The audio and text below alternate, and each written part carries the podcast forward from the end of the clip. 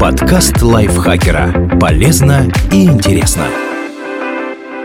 Всем привет! Вы слушаете подкаст лайфхакера. Короткие лекции о продуктивности, мотивации, отношениях, здоровье, обо всем, что делает вашу жизнь легче и проще. Меня зовут Михаил Вольных, и сегодня я расскажу вам о шести причинах просматривать вакансии, даже если вы не ищете работу понимать состояние рынка труда.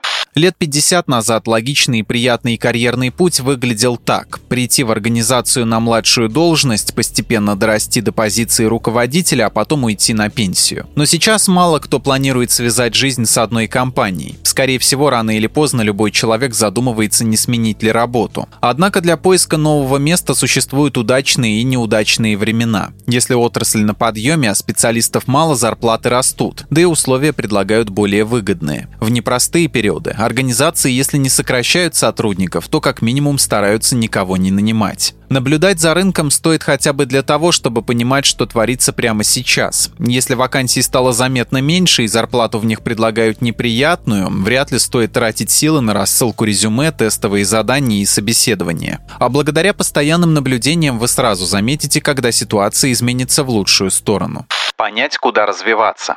Даже консервативные отрасли постоянно и достаточно быстро меняются. А что уж говорить о технологичных областях. Новая разработка может привести к масштабным преобразованиям. Когда человек трудится в одной компании, то так или иначе попадает в рамки. Даже если сотрудник широкопрофильный многостаночник, специфика фирмы и зона ответственности устанавливает пределы, за которые выходить вроде незачем. А потому есть риск остаться в своем коконе. И когда специалист будет готов превратиться в прекрасную бабочку и начать поиски новой работы, может оказаться, что его знания несколько неактуальны. Вакансии хорошо отражают последние тренды. Если организации массово и спешно начали искать сотрудников, которые специализируются на какой-то технологии, значит и вам лучше ей поинтересоваться оценить, что ждет работодатель. Этот пункт логично продолжает предыдущий. Если долго следить за вакансиями, можно заметить, как в них смещаются акценты. Сегодня работодатели требуют что-то уметь одними словами, а завтра уже другими.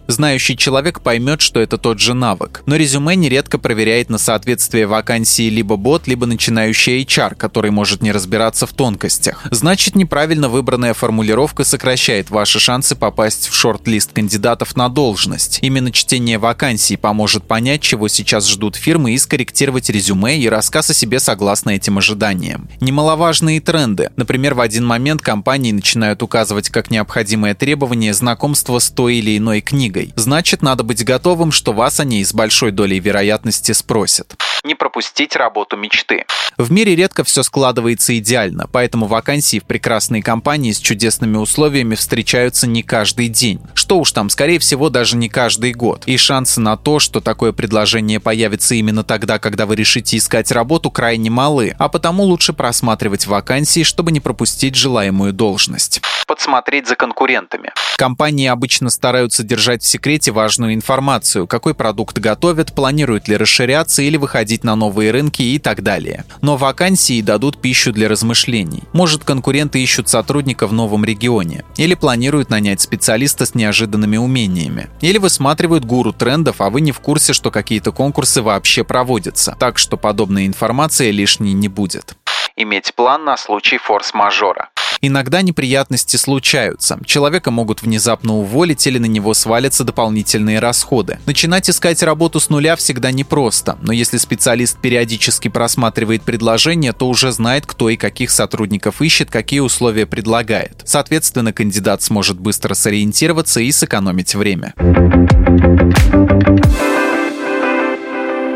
Спасибо Наталье Копыловой за этот текст. Подписывайтесь на подкаст Лайфхакера на всех платформах, чтобы не пропустить новые эпизоды. Ставьте ему лайки и звездочки. Это помогает узнать о нас новым слушателям. Свои впечатления о выпуске оставляйте в комментариях или отзывах в приложении. На этом я с вами прощаюсь. Пока.